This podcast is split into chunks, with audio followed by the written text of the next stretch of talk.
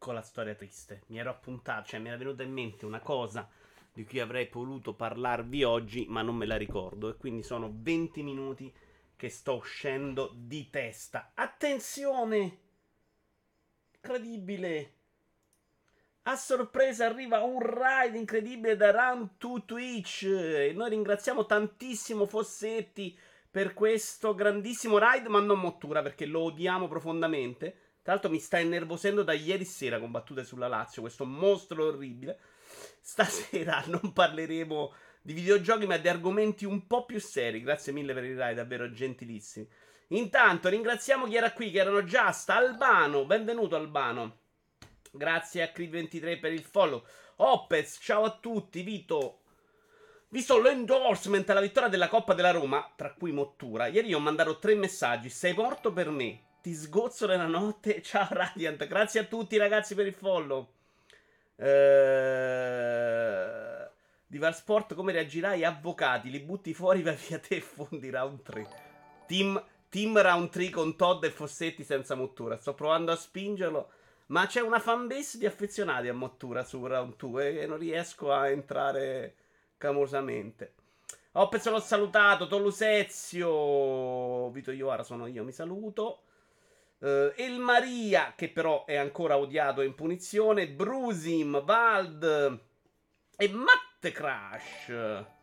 Grazie mille, ragazzi. Grazie mille. Abbasso un po' l'alert perché se no fa un casino che è gigantesco. E qui non siamo super attrezzati, eh? non è che siamo gente super capace. Grazie però veramente tantissimo. Ho preparato una puntata shock, l'ho preparata perché la volta scorsa abbiamo fatto la vita in diretta preparandolo. Ciao Christian.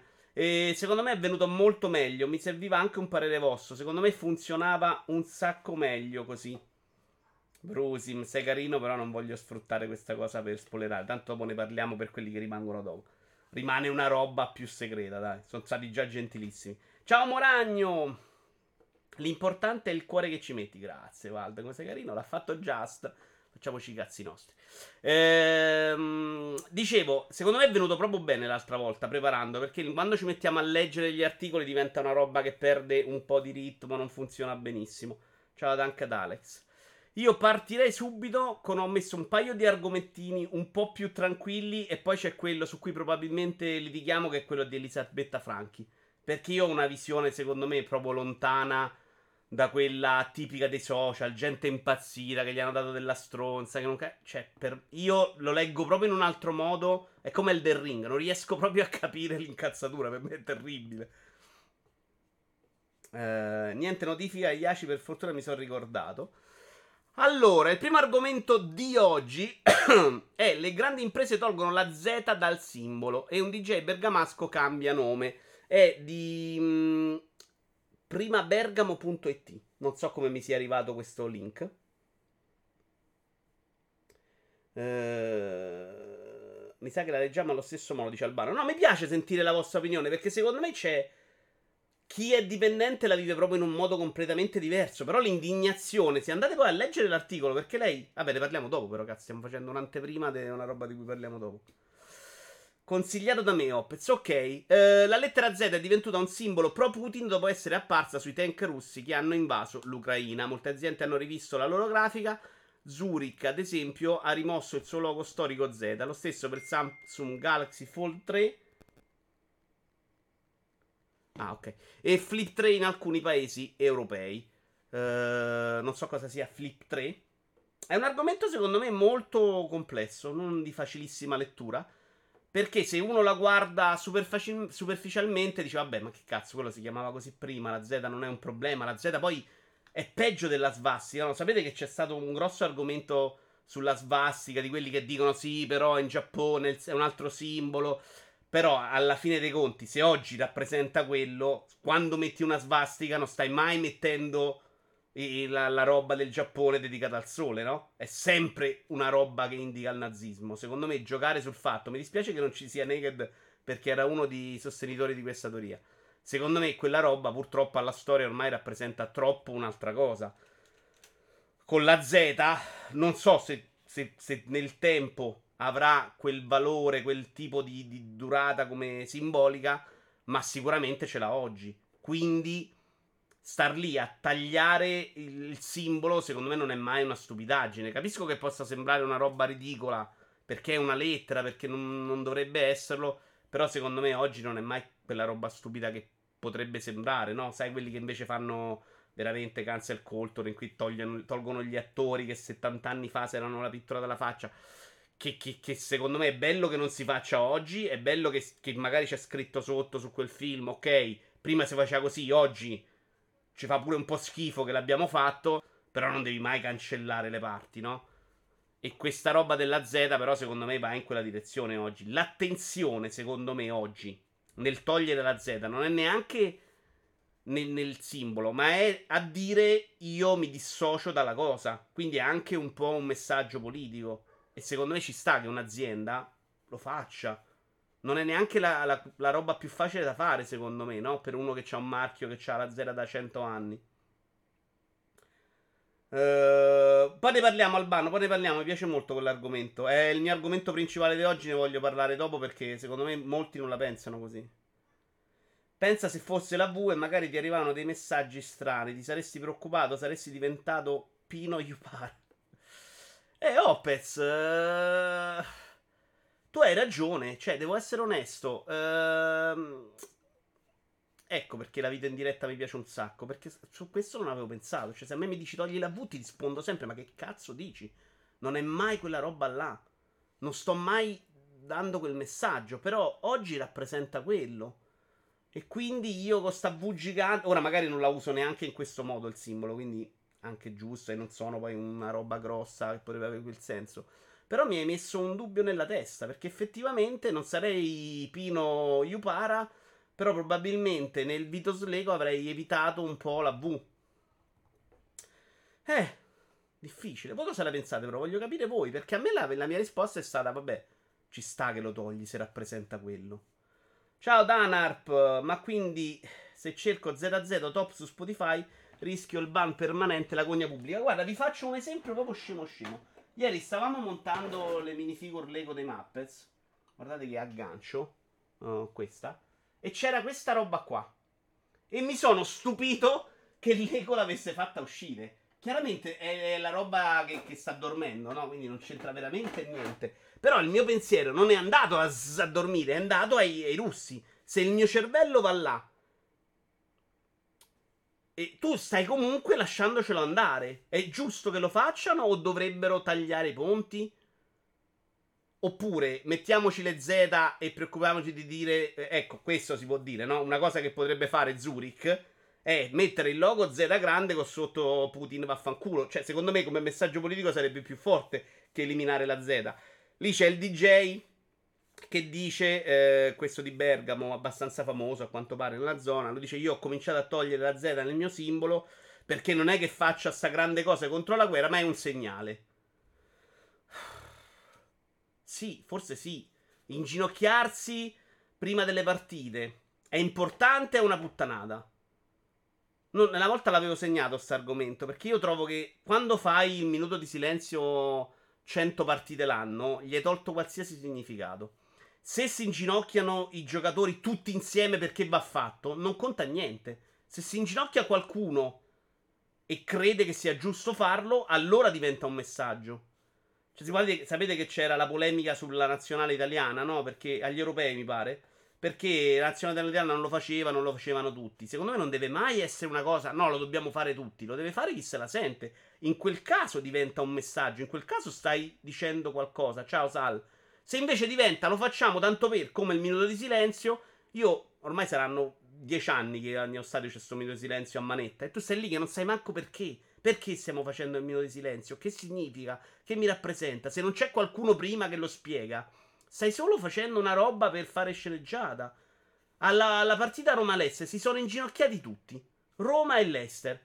I giocatori della Roma, io quest'anno li ho visti 800 volte non si sono mai inginocchiati. Perché l'hanno fatto? Sempre per le polemiche sul razzismo in USA o era una roba nuova? Chiedo, eh, perché veramente non lo so. Ma se era per le polemiche sul razzismo in USA, perché lo fai oggi la prima volta a Roma-Leicester, semifinale di Conference League? Ciao Mr. Hook, e non lo fai prima? E non averlo fatto prima e farlo adesso non ti trasforma in un ipocrita? Cioè, dov'è il tuo messaggio, la tua battaglia? se te la sentivi l'avresti fatto cent'anni fa, no? Quelli che l'hanno fatto in NFL rischiando di farsi squalificare, secondo me l'hanno fatto co- con, per un motivo. Oggi si fa, vabbè, allora lo facciamo, facciamolo tutti, va, e poi andiamo a ballare. Non funziona così, secondo me, i messaggi, quando li vuoi dare. Sì, però una lettera è diversa, oltretutto precedente a questo avvenimento. Eh, però anche la svastica precedentemente Yashi era un'altra cosa. Secondo me poi diventa altro. Se oggi è quello, se nella nostra testa la Z è quello, certo non è che possiamo eliminare tutte le lettere dell'alfabeto perché sì. Però in questo caso magari sono abbastanza convinto che la Z la supereremo, però in questo momento storico secondo me l'attenzione non è mai neanche troppo criticabile. Non la trovo neanche un gesto particolarmente ipocrita. Anche messaggio politico, dice Signor Good, uh, ma molto spesso queste cose le fai per evitare polemiche inutili che legano il tuo marchio all'invasione russa. Certo, è difficilissimo scindere ehm, l'opportunismo commerciale da, dalla scelta politica. Cioè la scelta politica è un comunicato stampa in cui dici sta roba mi fa schifo. Dire, come hanno fatto tutte le società al momento dell'inizio della guerra in Ucraina, eh, noi non mandiamo più i prodotti, sapendo che non ti pagavano più perché c'era problema con l'euro, che c'era disoccupazione, troppo paraculo. Cioè, scrivi, noi non mandiamo i prodotti perché quello che fa Putin ci fa schifo, non lo vogliamo, non va bene così. Eh, secondo me quelle sono posizioni. Quello che fanno oggi le società, per quanto dovuto, per quanto è meglio di niente, è quasi niente. Oltretutto non è ancora un simbolo a livello della svastica la Z russa, eh, sono d'accordo e bisogna vedere in futuro quanto rimarrà. Sì, magari parliamo dell'attenzione che dobbiamo dedicargli oggi. Però non mi state dicendo la vostra, eh? cioè voi come la vedete? Primo messaggio nella chat per l'Arcana 17, benvenuto. Mi sembra un modo per farsi pubblicità allo stesso valore del Papa che si affaccia alla finestra e dite non fate la guerra. Dimostrare dissenso va bene, ma queste sono cose fatte per farsi notare. Brrr all'arcana, per quanto io non sia super religioso e per quanto me ne freghi proprio zero di quello che dice in finestra, il Papa, devo dire che quello che dice lui a così tante persone comunque incide. Se il Papa va in finestra e diceva ok, l'Ucraina, sti cazzi, piatevela, magari era un po' diverso. Cioè, mi piace che il Papa faccia quel messaggio. Secondo me il messaggio del Papa non è mai quello della società che vende M&M's cioè, che lo faccia M&M sono con te, non me ne frega proprio niente a me, è pubblicità, a meno che non sia una posizione forte, non la prendono mai. Il Papa, secondo me, ha una rilevanza un po' diversa. Però i giocatori che si inginocchiano lo sai perché lo fanno, al contrario del minuto di silenzio a caso, e finché lo fanno la questione di razzismo rimane un minimo nel discorso pubblico.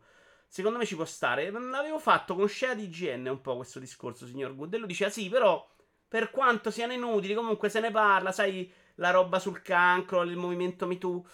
A me invece dà proprio fastidio.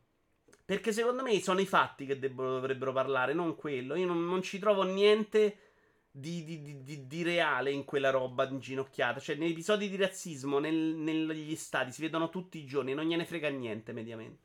Non gliene frega finché non scoppia la bolla, finché no. Secondo me il modo per parlarne è ok, sapete che c'è, non state prendendo uh, provvedimenti giusti per i bu razzisti, non andate a prendere le persone, se un ragazzetto di colore viene qua comunque è maltrattato, eh? Ok, sciopero dei calciatori, non giocate il campionato per, per, per due anni. Beh, quello è un modo, secondo me, per, per, affrontare il problema. Perché non è vero che, che il campionato di calcio è intoccabile. Se è un problema lo affronti nelle sedi opportune. Non mi piace neanche quando in campo improvvisamente uno decide che è un fastidio e molla la partita, no? Perché lo fai una volta, non l'hai fatto 20. Vai a parlarne, parliamone e affrontiamo il problema veramente. Perché non si vanno a prendere sta gente? Come si potrebbe fare per evitare sta cosa? Che fai le multe di 20.000 euro alla società, secondo me è relativo. Però trovo proprio che a volte non ci sia il fastidio e improvvisamente c'è il fastidio di inginocchi. Cioè, l'inginocchiata dopo tre anni... Boh non mi sembra proprio una roba. Poi è vero, l'abbiamo visto inginocchiare. Qualcuno come me non si fa domande e dice: Vabbè, allora perché? Perché succede questo in America e lo scopre. E comunque è una roba che ha senso. Non penso, forse era per Ucraina, mi pare un po' fuori tempo per i Black Lives Matter. Sai che non lo so, Iaci, potrei dire, non l'ho chiesto infatti perché non sono sicuro. Ripeto, dice Moragno, non credo sia motivazione politica, quanto un allontanare il proprio marchio da sentimenti negativi. L'abbiamo letto però. Dissociarlo non dalla cosa politica in sé, quanto dai valori che eh, facciano percepire in modo negativo il brand. Stiamo parlando sempre della Z. Vabbè, però scusa, è un messaggio politico Moragno. Cioè, togli quel, quella roba perché non vuoi che sia associata ad una cosa che viene percepita come negativa. Se è una roba che per te è positiva, non lo togli mai, no? Tu sai che il pubblico lo, lo, lo ritiene negativo perché pensi anche tu che sia negativo. Secondo me nel caso del nazionale ci stava a inginocchiarsi perché era in corso tutto il casino del movimento. Io lo farei sempre come sostegno al loro movimento, ricordando che anche non inginocchiarsi può diventare un messaggio. Io lo farei se, se, se, se io non costringerei nessuno a farlo, ecco, Opez. Cioè, secondo me devi farlo se ti senti. Quindi la polemica su devono farlo tutti non la sopporto. Io l'avrei fatto, magari, no? Un altro non se la sente perché per lui quella là non è una battaglia e magari ci tiene un sacco invece alla lotta contro il mangiare la carne per l'allevamento intensivo e vuole farlo per altro. Cioè, le battaglie uno deve, deve combattere quelle che, che sono le sue, non deve combattere tutte le battaglie se non le sente proprie. E non è neanche vero che perché sei un calciatore devi combattere tutte le battaglie. Perceptron la pensa esattamente all'opposto. Secondo me lo devono fare tutti. L'obiettivo è fare in modo che l'idea che ci sta dietro diventi socialmente accettata, che non è scontato. Poi a chi non gli interessa del messaggio, anche se glielo spieghi, se ne sbatte. Io invece, sai, Perceptron, ho proprio l'idea che il fatto che lo facciano tutti diventa proprio Uh, quasi un non messaggio. Cioè diventa abitudine, diventa non polemica e quindi, vabbè, lo devo fare, lo faccio, ma non me ne frega niente. Rischiare qualcosa, secondo me, può far credere a chi ti guarda che per te ha un valore. No? Se io faccio quella roba, ha un valore per me. Se io mi metto in braccio perché è una persona a cui tengo è, è, importante. Se io lo faccio tutte le settimane perché è morto il pizzicarolo, non è mai così importante, no? Perde di valore e di significato. Per me la stampa e la politica che spingono a simboleggiare una lettera lo trovo sbagliato. Soggiochi la popolazione ad additare una lettera odiandola e trovandola scomoda, legandola a chi quella lettera non appartiene. La Z è di tutti. Sono loro che la utilizzano male perché dovrei privarmene se qualcuno gli ha dato un significato mm, malevolo? Se la nostra mente porta lì, sbagliamo noi. Parte che non è che vogliono toglierti la Z dalle parole, eh? cioè non stiamo parlando di quello, stiamo parlando di utilizzare un, un Z grande per qualcosa, cioè in questo momento è un simbolo più che una lettera.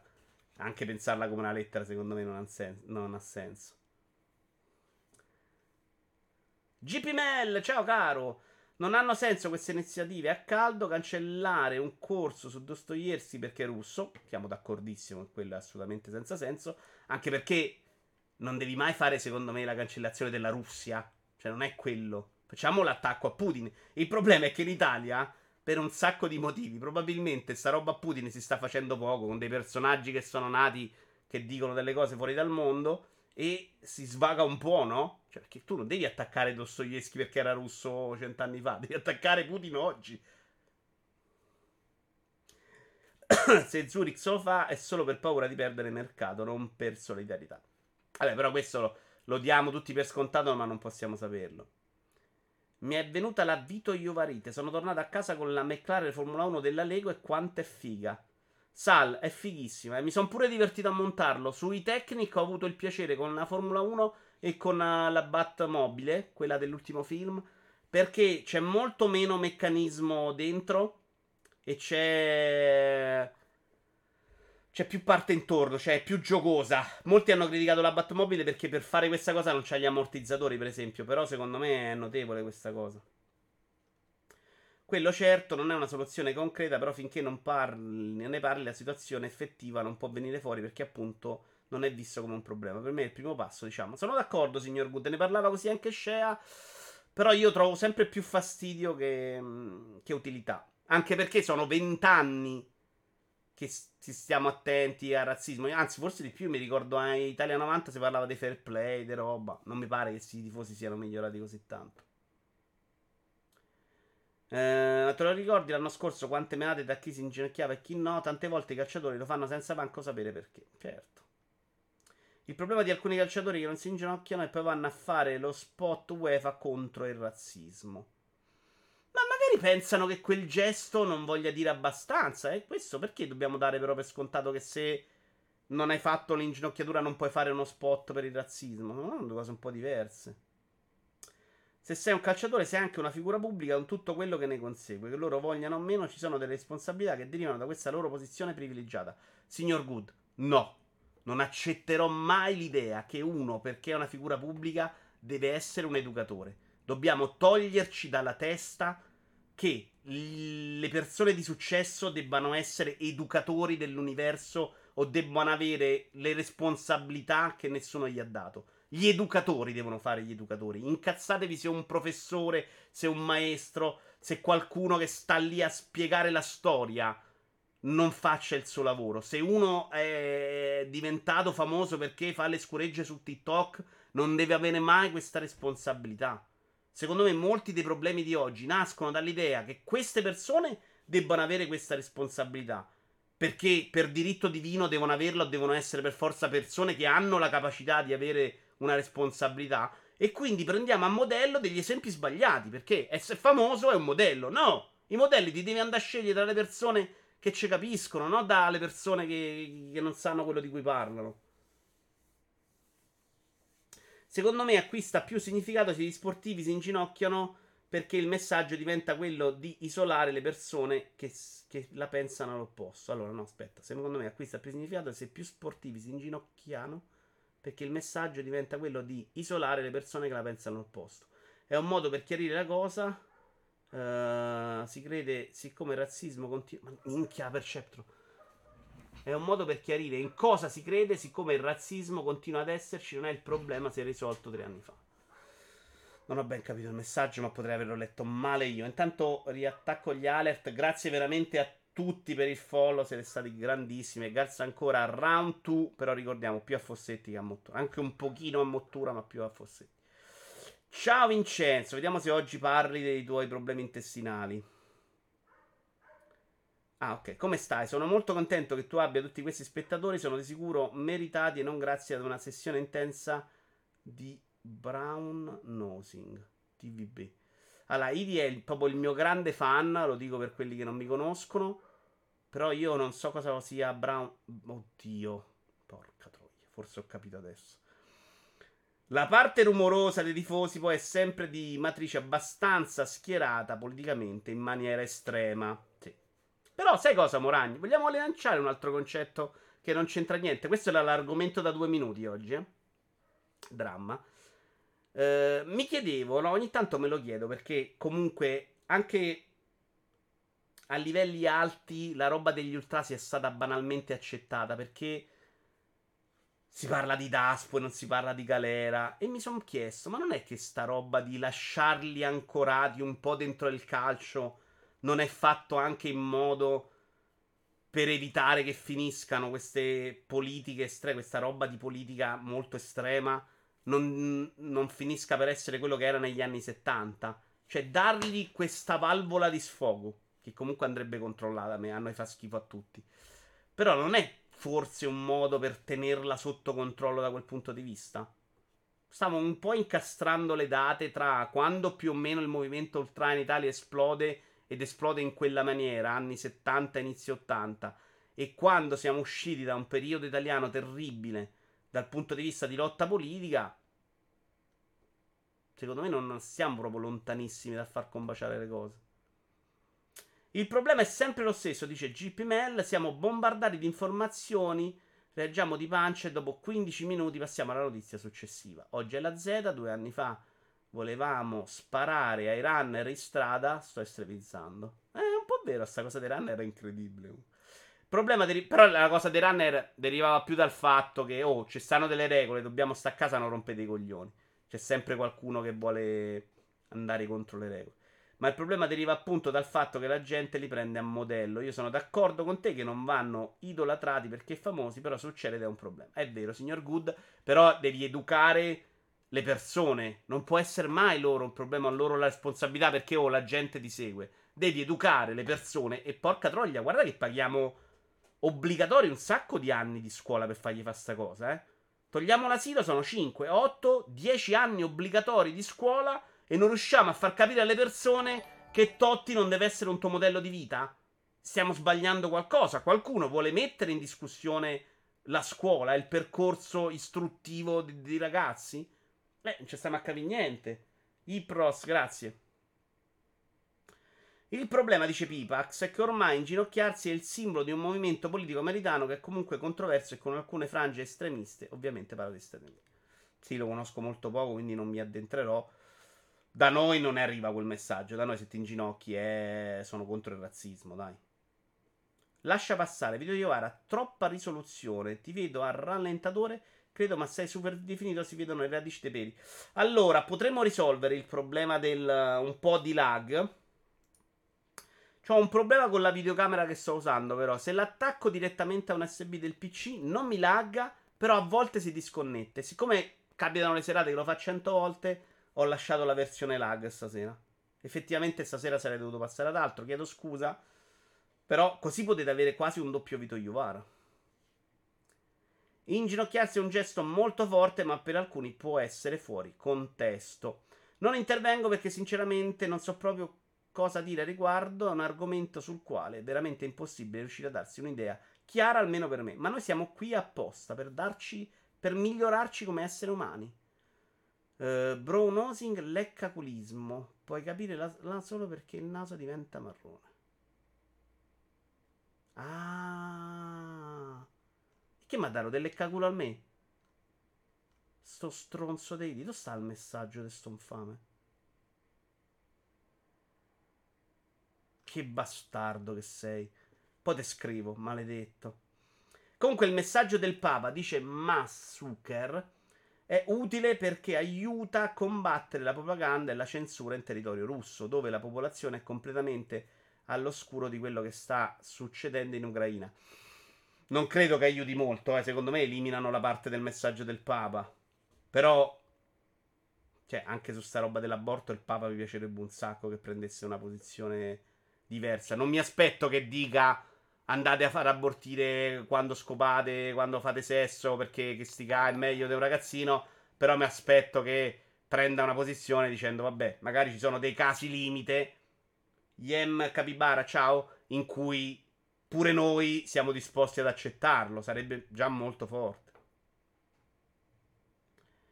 Uh, che poi andare a correre non era contro le regole in realtà. Non mi ricordo all'inizio, fate, però sì, era assolutamente. Dopo uscì. Forse i primi giorni non era possibile, dopo sì. O comunque c'era confusione. Le persone famose non hanno il compito di insegnare, indottrinare, ehm, peggio di essere d'esempio, ma casomai hanno la responsabilità, in quanto più visibili, di non sparare cazzate. E su quello sono assolutamente d'accordo di non compiere azioni senza prima pensarci bene, riuscendo ehm, emulabili dai ragazzi dai più piccoli. Su quello sono d'accordo. Che hai una responsabilità perché ti guardano tante persone è verissimo. Che poi deve, deve, essere saggio, no. Che poi deve essere quello che si inginocchia perché devi essere tutti contro il razzismo, no. Se non ce l'ha, non ce l'ha. Non deve fingerlo. Il messaggio mi sembrava abbastanza chiaro. C'è un razzista che va allo stadio, guarda la partita in tv, vede che la sua squadra e i suoi giocatori la passano in modo diverso e capisce di essere in minoranza. Magari si va a due domande e cambia idea. Il razzismo non può essere risolto solo con nuove regole, certo. Deve essere un cambiamento nel modo di pensare delle singole persone. Tu dici comunque vederlo cambia, ma io questa cosa l'ho capita e non sono del tutto in disaccordo. Ho paura che nel momento in cui diventa lo devono fare per forza tutti, se non lo fai è un problema, non è più. Oh ragazzi, quelli la pensano diversamente di me, mi faccio di domande, ma è oh l'oppressore si è messo lì, li ha obbligati a mettersi in ginocchio e combattiamo il sistema. Certo, certo, i dottori di Guardi Però era, ti riconosco che c'era dell'elaborazione. Ho pensato a una cosa brutta, ma a un'altra. Il Papa mi piacerebbe che andasse sotto le bombe a dire che l'aborto nei casi limiti va bene. No. No, non sono anticlericale per forza. Cioè, io ho avuto quella fase nella vita, ma in questo momento sono uno di quelli che pensa che, che comunque ci sono anche delle robe potenti da, da, dalla religione che, che, vanno separate dal resto. Se no faccio quello che fanno i non tifosi di calcio sugli ultra. Eh, vabbè, ci stanno gli ultra, smettete le partite. Non è quello, secondo me, non è mai quello. Non potrà mai dire quella cosa sull'aborto, va contro la dottrina cristiana, è proprio impossibile. Il massimo che può fare è non parlarne. Signor Good, sì, è quello che ho pensato io, ma anche no. Diciamo che delle aperture mentali storicamente ci sono state. Tipo, mi ricordo che a un certo punto. È vero che dipende molto anche dal Papa, dal momento storico, ma ci sono state in passato delle mini aperture. Eh, buonasera Vito, volevo solo farti sapere che mentre aspetto quel pezzo che mancava nel set obligo ho iniziato la caserma dei Ghostbusters. Bravo Alex. Perché tutti questi riferimenti... Vabbè, non lo voglio fare, lo facciamo dopo quando ne parliamo. Eh, la Chiesa ha fatto anche cose buone. Si sembra un po' quello, signor Good, però no, la religione in generale, secondo me, fa, aiuta anche delle persone. Anche io, Vito, ma se il Papa non va lì in un momento simile, a cosa serve? No, aspetta, allora non avevo capito il tuo messaggio. Cioè che lui vada sotto le bombe in Ucraina mi piacerebbe un sacco. Però a me sembrava che tu lo dicessi. Ehm... Ah, ok, no, no, no, l'avevo letto male. Io pensavo che tu dicessi che siccome critica l'aborto si deve prendere le bombe in faccia in Ucraina. Scusami, l'avevo letta così. No, se è quello che dici tu, sì, assolutamente. Sarebbe molto bello da parte mia. Smettere le partite è sempre una buona idea, il calcio rovina sempre tutto.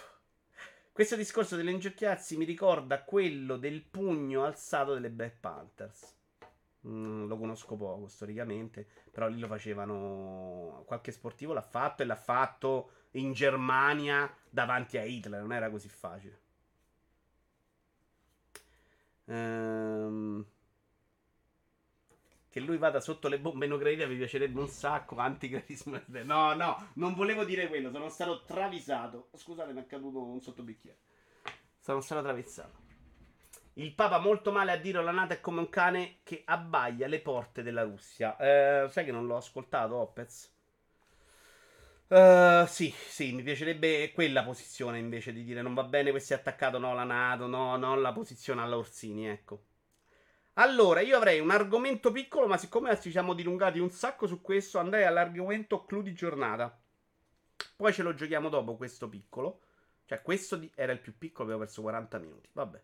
Perché ha avuto delle derive che non mi aspettavo. Elisabetta Franchi assume solo donne sopra i 40 anni. Hanno già fatto figli e lavorano a H24. Vi prendo degli estratti dall'articolo di fanpage.it. Io ho letto tutto l'articolo di fanpage.it e lei dice delle cose che per me sono sacrosante. Cioè sono cose che pensa chiunque ha un'azienda, non si dicono, possiamo star lì a discutere su quanto lei possa aver ritenuto opportuno dirle, ma secondo me è una roba normalissima. Poi lei c'è anche una ritrattazione vivendo anche un pezzo di quello. Elisabetta Franchi allora ha spiegato perché inizialmente preferiva puntare sugli uomini. Ritiene che con le donne si corre il rischio che lasciano la loro posizione scoperta anche per due anni per costruirsi una famiglia e lo Stato in questi casi aiuta poco l'imprenditore. Nel suo sono stata fraintesa, lei diceva il punto era questo, cioè io da azienda non posso farlo perché mi mette in difficoltà e perché non c'è supporto dallo Stato all'imprenditore che pareggia questa decisione. Cioè, l'imprenditore non può fare lo Stato sociale. Questa idea che l'imprenditore deve stare lì e dire: Ah, beh, quella deve andare a fanfio, che cazzo me ne frega, butto un po' di soldi, sti ca. No, non è così. Ci devono essere degli strumenti statali forti che fanno in modo che quella scelta viene impedita o viene pareggiata o, o, o trovi il modo di far trovare lavoro a lei o trovi il modo di sostenere economicamente l'azienda che, che, ha quella perdita, no? E se no l'azienda fa l'azienda, l'azienda non deve fare altre cose. E questo vale anche sui licenziamenti, la gente impazzisce quando dice eh, voglio la gente che lavora. Eh vabbè, ma tu sei uno che c'ha un'azienda che rischi di fallire, se non ti pagano attaccano al cazzo. Io vi, questi 20 anni di imprenditore in Italia che ho fatto io, un po' da figlio, un po' da imprenditore vero, cioè non avete idea di quante rotture di cazzo e, e problemi c'hai reali che, di, che, devi superare da solo perché non ti aiuta nessuno. In tutto questo, secondo l'utente medio, c'è la posizione dovrebbe essere sulle cose che è quella dei fide fiori, vogliamoci bene, aiuto tutti io, eh, ma quello è, ma cioè, non funziona così. L'azienda fa l'azienda. Lo Stato deve fare in modo che l'azienda non prenda le decisioni che prenderebbe comunemente. Quindi quella di assumere anche gente dei 20 anni perché poi i soldi, se le cose vanno... C'è una famiglia, stavo dicendo vanno male, ma è ovviamente sbagliato. E tra l'altro Elisabetta Franchi lo chiarisce. Lei dice: Sono stata una madre, ho dovuto fare delle scelte. E va benissimo che loro vogliono farsi una famiglia. Purtroppo i figli le fanno le donne, non c'è un'alternativa. Ma è un fatto, non è una dichiarazione pazza. Non assumo tifosi della Roma. Questo sarebbe assolutamente da sostenere legalmente. Lavorare H24 no, ci sono dei diritti, ma se vuole assumere solo bionde di 44 anni con l'altro dice Valgo, l'azienda è la sua. GP Mel, però quella roba delle 24 ore... Dai, era, era, un'altra cosa, cioè non era voglio gli schiavi che frusto 24 ore, diceva voglio gente disponibile a, ad essere a disposizione, che non vuol dire ti faccio lavorare 7 giorni H24, ma se il momento che serve ho anche quella possibilità. E lei par- parlava nell'articolo, lei parla soprattutto di dirigenti, poi non parla neanche di dipendenti. Perché un dirigente deve essere a disposizione in un altro modo. Se hai quattro figli, un cane e che cazzo ne so, tre mariti da accudire, fai fatica a stare appresso all'azienda. Altra verità che so che disturberà qualcuno di voi, ma le aziende hanno bisogno di persone che non stanno otto ore al giorno. Cioè, quali sono le aziende che possono permettersi i dirigenti, e non parliamo neanche di dipendenti classici, di dirigenti che stanno 8 ore al giorno, quelle che sono a un alto livello, cioè probabilmente l'Eni, ma neanche l'Eni secondo me, il dirigente fa il dirigente deve essere più disponibile. In Italia purtroppo c'è un problema e non può risolverlo solo l'imprenditore. Ora parlo dalla parte dell'imprenditore. Quando metti una donna in una carica importante, vedi che lei parla di dirigenza. Ehm non ti puoi permettere di non vederla arrivare per due anni, perché quella posizione è scoperta. Un imprenditore investe tempo, energia e denaro e se ti viene a mancare è un problema. Anch'io da imprenditore responsabile della mia azienda spesso ho puntato su uomini. Dario Moccia Twitch Posting è diventato follower, grazie. Uh, aspetta, eh. Che vi ho perso e dopo c'è la parte in cui lei dice sono stata fraintesa. Avevo uh, scritto prima, risposto. Lei criticava, secondo me, il sistema che non dà strumenti alle donne per non fare danni ai datori di lavoro. Esatto, Albano. L'ho letto l'articolo. Lei diceva più o meno quello. Diceva, non, non ho l'alternativa e devo prendere quella decisione. Ma quella decisione che prende qualsiasi imprenditore.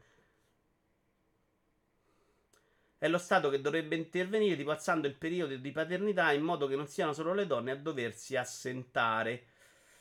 Sì, vero. Però creeresti lo stesso problema dall'altra parte. Però sì, creare lo stesso problema dall'altra parte probabilmente lo rende meno un problema. Personalmente credo che nessun aiuto statale possa sostituire una persona che va in maternità gravidanza, soprattutto nella piccola media impresa. Beh, Vald, già se mi dici i due anni la sostituta non paghi completamente tasse. Quindi addirittura io ho un problema di formazione ma lo risparmio nelle tasse. E in più, se assumi pure quella persona quando torna, intanto devi poter mandare via la persona quando torna quello, e mi pare che si possa fare. Adesso non ricordo perché non ci ho mai avuto il problema. Ma in più, se assumi pure quella, ti do un altro incentivo. Non aiuterebbe secondo te?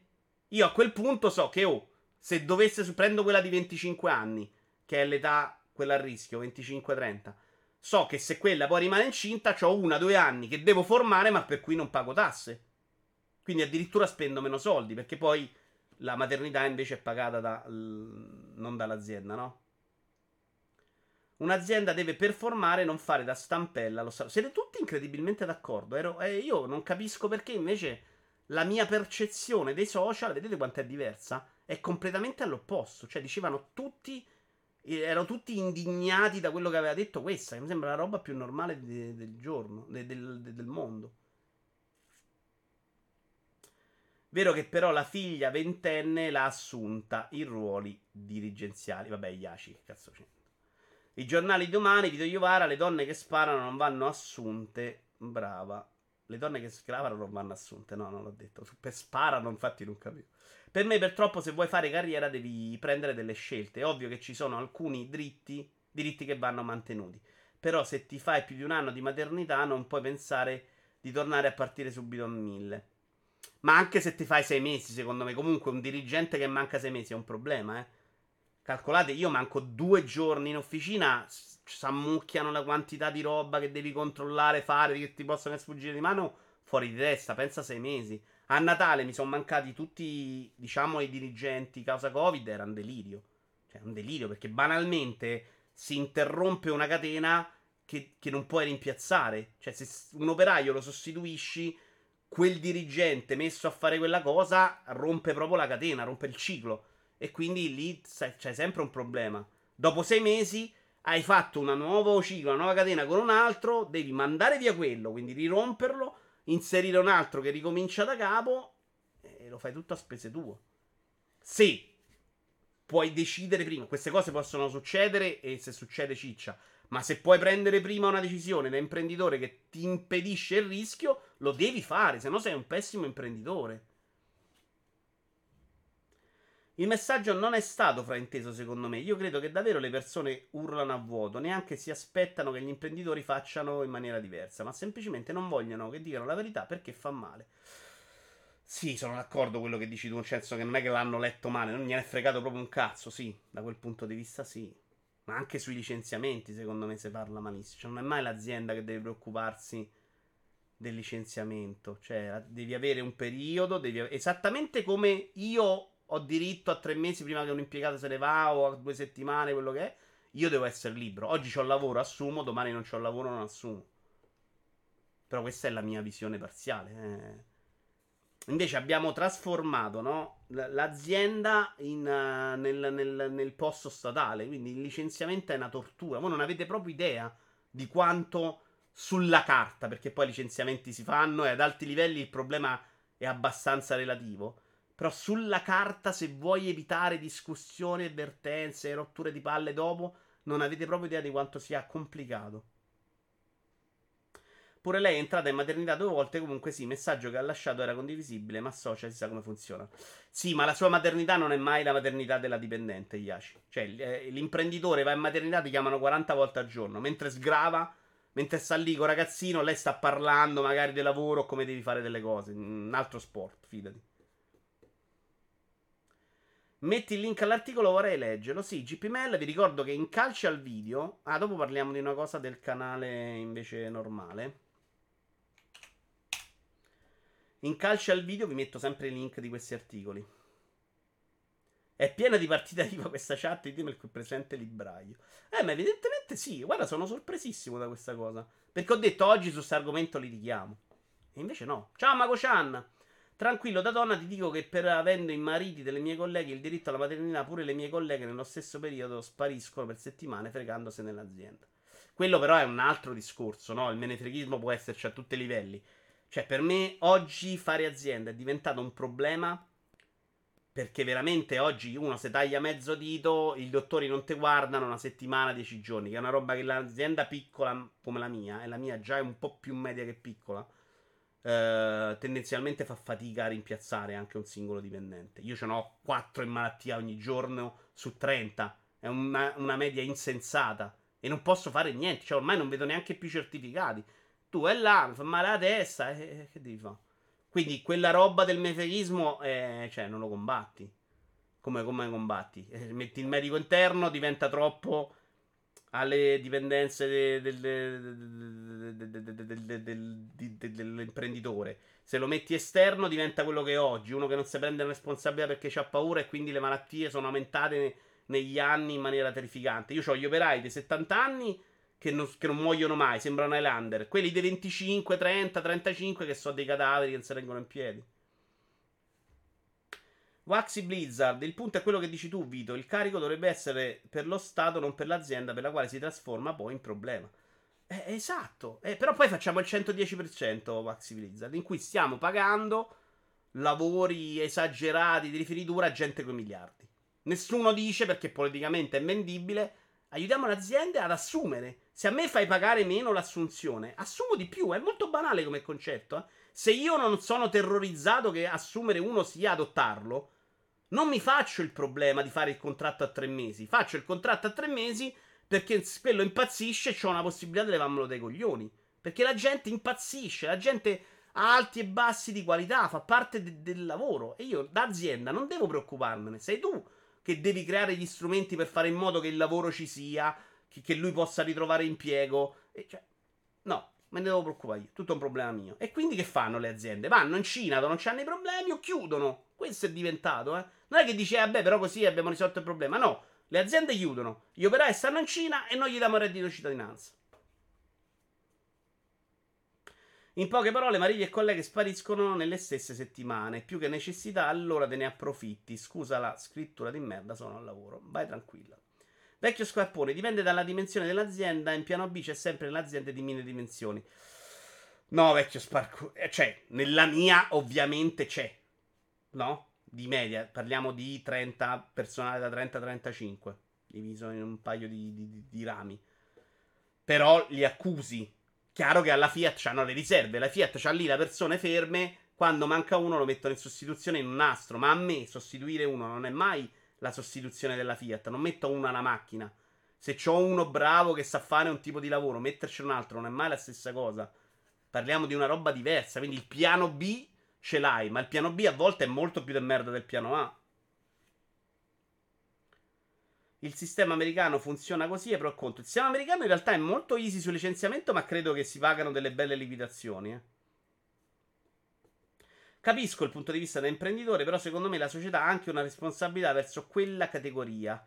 Donne che rischiano di andare in maternità, uh, anche mettendo in svantaggio le imprese. No, no, certo, secondo me mai. Secondo me non deve essere mai un problema dell'impresa. L'impresa, se quella persona è valida, è la prima che non se ne preoccupa e che dice vabbè, quando andrà in maternità sti cazzi, se ce l'hai da 10 anni, sai che è bravissima, l'aspetti. Ma se io devo prendere la decisione prima, qui so, di qua si parla, eh. Tu sai là, io me la ricordo questa lezione, ve lo dico perché sta, questo messaggio mi a cuore, perché io ero ragazzino, 19 anni a lavorare, a un certo punto serve una segretaria. C'era una, la moglie di un cliente, gli serviva, io vado da mio padre e dico guarda c'è questa ragazza, brava, ha fatto economia e commercio, ha fatto... Eh, gli potrebbe servire. E mi ha detto: Qua, Quanti anni c'ha? C'ha. Era appena sposata. Si è appena sposata. È giovane. Questa fra due anni te va in maternità. E questa decisione la devi prendere. È una lezione che impari e dici: Ah, questa cosa probabilmente la devo considerare. Perché sta là sei mesi, ma incinta, e poi tu riprendi un'altra, poi quella torna, devi ricacciare quell'altra che magari è più brava, diventa complesso.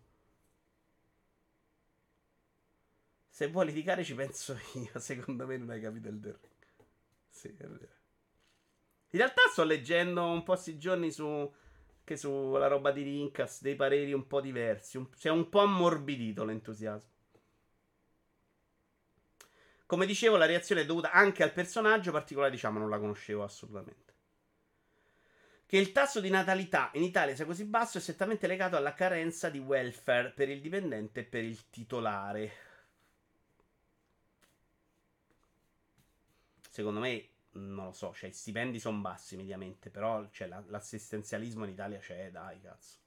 Cioè, c'hai l'assicurazione sanitaria, tra virgolette, cioè la possibilità di farti curare sempre, a prescindere da che tu abbia un lavoro o no. Se vai, stai male, sei assunto, ce l'hai. Gli operai e l'under. Quelli di 60-70 sono fantastici.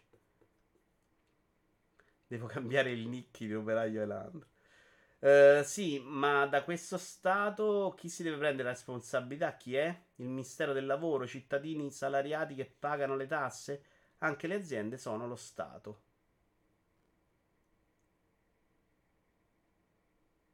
Eh no, però l'azienda paga le tasse per non doversene preoccupare. Non capisco il tuo punto percepto. Cioè, tu fai un discorso un po' assistenzialistico, cioè diciamo preoccupiamocene tutti. Però io se mi preoccupo prendo quella decisione, poi pago le conseguenze e io fallisco. Perché nel momento in cui devo andare a prendere i soldi, lo Stato non mi riconosce un cazzo e vuole pure l'IVA delle fatture che non mi hanno pagato. Oh, te manda le cartelle? Tu hai fatto un atto eh, reale, quindi hai fatto un decreto ingiuntivo, quindi stai annunciando allo Stato che quei soldi non hai presi, a parte che te lo fa, te manda le cartelle sull'IVA che non hai preso, sui soldi che non paga lo Stato a te. Quindi secondo me c'è un, anche un po' un circolo da fare, ma veramente se c'hai un'azienda, a te arrivano da tutte le parti inculate. E quindi quando prendi le decisioni devi considerarlo sta cosa. Anche quando devi decidere le tasse che paghi, secondo me devi stare attento a tutto, perché devi metterci in conto che quando uno non te pagherà, sei abbandonato, è finita. E purtroppo te lo dico per esperienza perché cioè, siamo arrivati tanto così da non fallire, da fallire con l'azienda, perdere tutto con 0 euro sul conto. Bravo, si danno incentivi per mantenere lo stato di inoccupato, però hanno modificato anni fa i sussidi per la disoccupazione degli stagionali. In più ti passano oltre misure e quindi chi può come azienda sposta gli asset fuori perché? Perché paga meno e può produrre cosa che in Italia sta morendo. Sì, anche l'atteggiamento dell'operaio da noi è molto diverso in alcuni casi e secondo me non, è, non c'è quella roba che, che voi non percepite, quella roba dell'attaccamento all'azienda che tanti su internet non sentono perché probabilmente lavorano per multinazionali che non hanno sta roba. Nella piccola media impresa si sente un sacco, cioè devi essere anche uno che, che quella cosa ci tiene. Poi se c'hai un principale stronzo che quando le cose vanno bene non ti ricompensa, c'hai ragione. Ma in generale è proprio mori tu, io non devo morire e spesso se li trovano a spasso. Però questo è, è più complesso da spiegarlo, secondo me. Cioè, dovrei da farvi esempi giorno per giorno di quello che succede dentro un'azienda e di quanto sia diventato insopportabile il rapporto. Di uno, che ve lo ripeto, come famiglia, di una famiglia che non ha messo i miliardi da parte e che ha rischiato veramente di perdere tutto per, per pagare gli stipendi in un momento in cui non mi hanno pagato per un milione d'euro. Quindi diciamo che io non mi sento lo stronzo tipico schiavista, mettiamola così, va. Mio padre oggi ha 75 anni, ancora sa 6 e mezza e fa e 8 di sera, lavora, tira i pesi, tira per 4, non fa pranzo. Io mi sono rotto i coglioni prima. Però, cioè, mio padre così ha fatto il principale nella sua vita.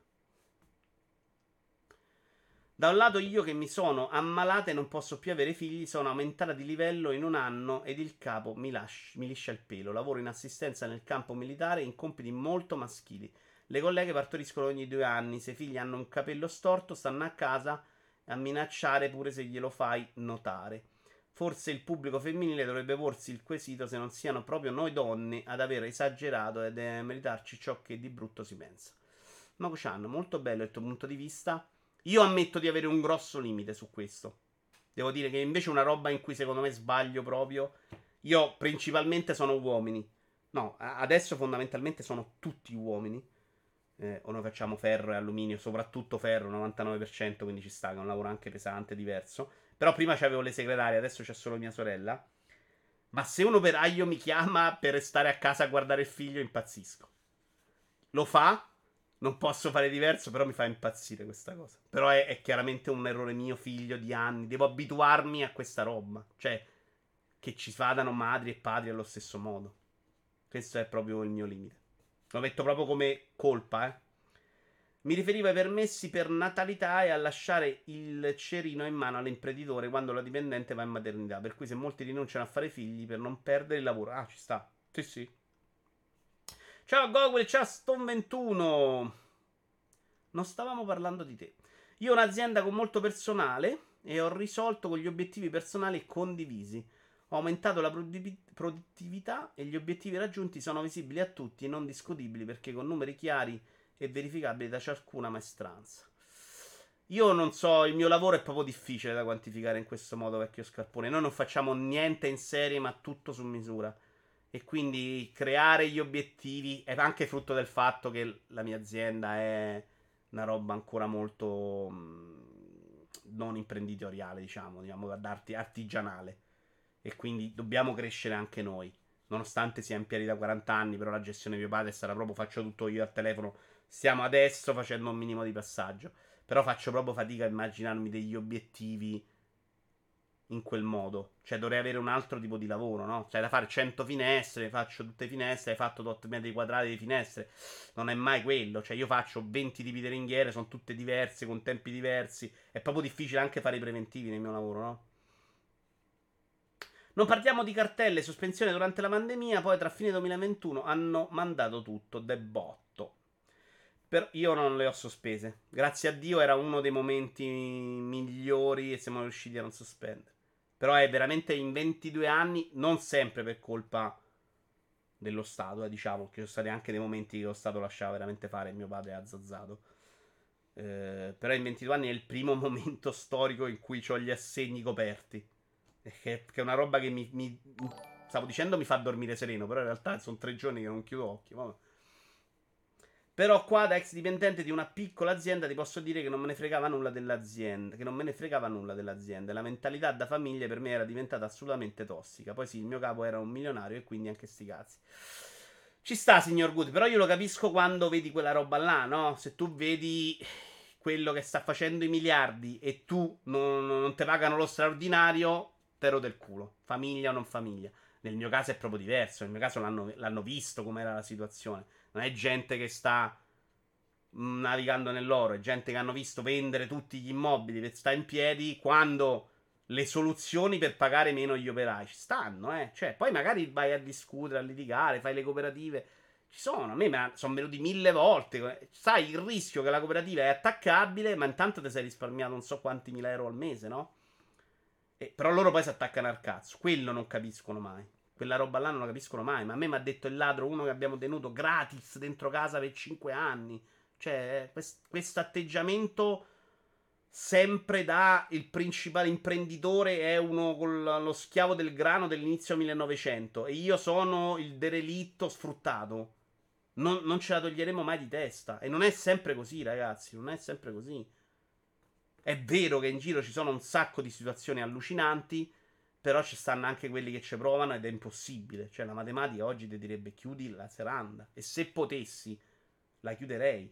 Ma senza pensarci un momento. Intanto, grazie a London Dry. Abbonati a Vito Iara così può lasciare l'azienda. Oppure oggi che è martedì. Scusate, oggi è martedì, c'è l'estrazione. C'è stata l'estrazione? Vinco i milioni in diretta. Aspettate, adesso vado a controllare. Era esattamente quella la situazione, poi era un'azienda piccola di consulenza nel settore bancario, per cui erano tutti problemi di ultra lavoro che hai da consulente senza remunerazione vera. Io pago veramente tutto di straordinario, cazzo, pago anche i viaggi in macchina. Italiani vittimisti. Allora, scusate però, se adesso vinco 200 milioni, magari vedete un sorriso. Cercate di capire se ho vinto i 200 milioni dalla faccia. Sto giocando da qualche, da qualche settimana. Voi non vedete niente, no? Accedi. Domani questa per Simone Tagliaferri è perfetta. Streamer vince 200 milioni in diretta. Allora, il saldo è 35 euro, quindi direi che non è andata benissimo. Porca troia. Ve lo dico proprio, la faccia non è felice. Andiamo a vedere però, andiamo a vedere dove stai. 2 euro, 2 euro. È sempre brutto, è sempre in qualche modo una sconfitta non aver vinto. Estrazione 14 maggio. Oh, voglio vederli tutti, però. Sei in grado? Estrazione 12 maggio. E questa dovrebbe essere del 10. Ah, però attenzione, non ha ancora controllato, eh. Non ci sono i numeri qua. Quindi potrei ancora averli vinto 200 milioni. Intanto Patarico è migliore di voi, si è abbonato per 20 mesi. Grazie mille, caro. So dove abita, se vince andiamo a fargli le congratulazioni. Se vinci milioni ci tocca un 7 lega a testa per noi in live. Ci sta, eh. 113 per spettatori in questo momento. Ne regaliamo uno a round 2, così stanno lì a montarlo per 72 mesi come hanno fatto su Every. Se vinci 200 milioni dici la prima cosa che fai, niente, vecchio scarpone. Niente, io l'ho già detto mille volte. Il sogno della mia vita è proprio non fare niente, non spendo in pazzie, non faccio cazzate, non faccio viaggi. È vivere esattamente la vita che vivo adesso, ma sbattendomi nel ca. Cioè, mi sembra proprio il sogno completo. Infatti, mi serve meno di 200 milioni. Ciao, siamo tutti con te. Devo fare l'ex economista antipatica e dirvi qual è la probabilità di fare 6 azioni per la lotto. No, oggi Pimello, lo so, mi pare che ci siano più probabilità che ti colpisca un fulmine tipo 5 volte nella vita, c'è una roba fuori di testa. Però qualcuno vince. Il cervello così funziona. Vito, prendi tutto e puntalo sulla vittoria della Roma in conference, potrai gioire se vince la Roma. Magari il problema è che le aziende medio-piccole non sono sostenibili, vero? Dove lavoro io in azienda molto grande, 800 dipendenti, non è accettabile fare questo tipo di discriminazioni verso le donne. È diverso però Perceptor, hai ragione. Ma per me vale un sacco di cose. Io sono uno di quelli, l'ho detto più volte, che secondo me devi dividere queste due tipologie di aziende. Noi abbiamo più o meno le stesse regole sulle malattie, sui permessi e non può essere mai quella roba là. Io non sono la Fiat. Non ho il margine di guadagno che ha la Fiat e non posso essere messo a giocare con le stesse regole. Eh, questo è un problema, no? Se in Serie A guadagni dai diritti televisivi 700 miliardi, ci sta che l'iscrizione al campionato sia 100 milioni. Se in Serie B eh, guadagni un miliardo, non ci sta che l'iscrizione sia 2 miliardi. Ok? Cioè, quella roba deve cambiare in base anche al fatturato e a quello che, che fai tu. Cioè, invece, Leni non guadagna quanto me, c'ha un altro margine. Vodafone non guadagna quanto me. Mi compro un'isola privata con servitù il giorno stesso. No, mai nella vita io. Mai, mai, mai, mai. A Bolzano un operaio ha vinto al nuovo turista, ma ha detto che continuerà a lavorare. Vabbè, lì sei un po' stronzo, Sal, però. Mio padre lo farebbe, eh? cioè, lui, cioè, lui piace quello che fa. Se vinci 200 milioni mi viene ancora a prendere a Battistini. Vengo tutte le settimane, Padarico. Uno su 622 milioni. Quanto bello. Sci vostra. Però lo sapevo che è fuori di testa. Eh, ci sta. sta. Anche perché ti danno 200 milioni, non che sono scemi. O pazzi. Chiudiamo questo argomento. L'oggetto di discussione dell'evento a cui ho partecipato, lei qui a un certo punto si spiega, dice sono stato travisata. L'oggetto di discussione dell'evento a cui ho partecipato è la ricerca di Price dal titolo Donne e moda, da cui è emerso che nella società odierna le donne non ricoprono cariche importanti. Perché? Purtroppo, al contrario di altri paesi, è emerso che lo Stato italiano è ancora abbastanza assente. Mancando le strutture e gli aiuti, le donne si trovano a dover affrontare una scelta fra famiglia e carriera. Come ho sottolineato, avere una famiglia è un sacrosanto diritto. Chi riesce a conciliare famiglia e carriera è comunque sottoposta a enormi sacrifici, esattamente come quelli che ho dovuto fare io.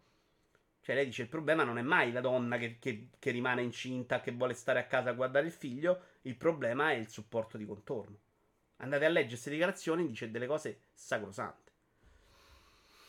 Allora, sono beh, un'ora e 18. Secondo me ci possiamo giocare l'argomento un po' complesso, molto bello, però è più di difficile argomentazione. Uh, Patarico, se vinci tu 200 milioni non bastano per pagarti la liposuzione.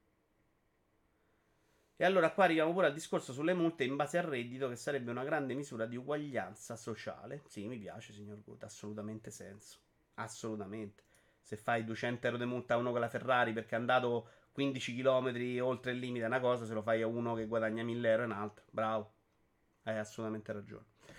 Uh, smascherare un popolare account anonimo è lecito dal post.it Ah, no, ve lo faccio scegliere l'argomento. Guarda, facciamo un sondaggio. Perché questo è quello di difficile spiegazione. Però vista così, secondo me vince facile. Allora, mentre faccio il sondaggio, poi parliamo di un paio di cosette del canale. Dashboard autore. Si è rotto tutto? Fermati. Uh, gestisci sondaggio. Visualizza i risultati. Nuovo sondaggio. Prossimo argomento. Prossimo argomento. Uh, anonimato internet. Anoni- Poi vi spiego perché. Eh. Anonimato internet. Questo è quello che spiegarvelo è più complesso. E. Mm, rifiuti e riciclo. Va, mettiamola così. Si parla delle. Mm, cuffie Bluetooth che non sono riparabili. Due minuti, via. Due cose sul canale. Ho fatto uno short su YouTube, canale Vito Iuvara, perché ho preso una decisione. In realtà ci sto pensando, non l'ho proprio completamente presa. Intanto sfruttiamo un po'. Vi voglio far vedere adesso il canale. Minchia, quanti follow sul nuovo canale Lego. Aspetta che non mi ricordo più dove è il monitor però. Eh. Ok. Eh, Vasport commenta Vito in diretta. Webcam non si spenge. Perché non sono sulla video in diretta oggi. Ah, stavo su telecamera che è messa. No, scusate. Tac. Ma sei completamente pazzo. Ah, perché sai che di là forse l'ho centrata io? Effettivamente potrei fare questa cosa così. Ecco perché non riuscivo a sistemarla prima, stavo impazzendo. Trasforma e adatta allo schermo. Uh. Dai, buono.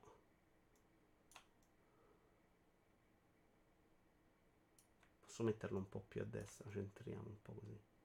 Ok, ci piace. Tac, se faccio così, vado a monitor. Questo è il canale Lego. Bella, ci sono recensioni, ci sono il TG, tante robe, tutte le novità. Oggi volevo farvi vedere questa cosa fantastica perché mi ha eccitato. Eccola qua, la prima immagine della supercar. Dove stai, maledetta? Eccola qua. La prima immagine. E dai!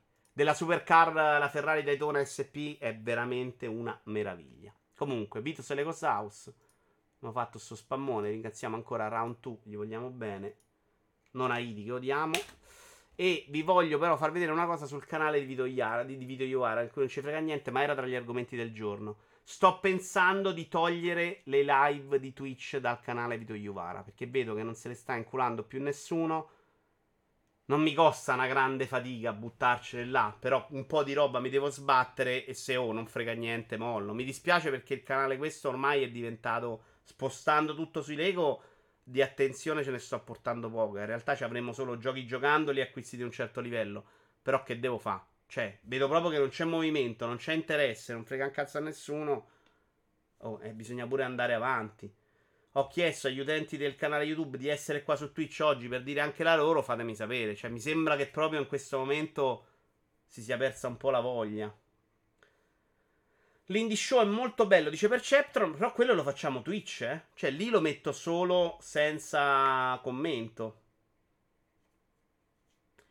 Perché invece non fai la diretta su ambo le piattaforme? Eh, Stone, intanto perché le regole di Twitch dicono no e quindi sto facendo solo quelle Lego e poi legare i due canali YouTube è complicatissimo.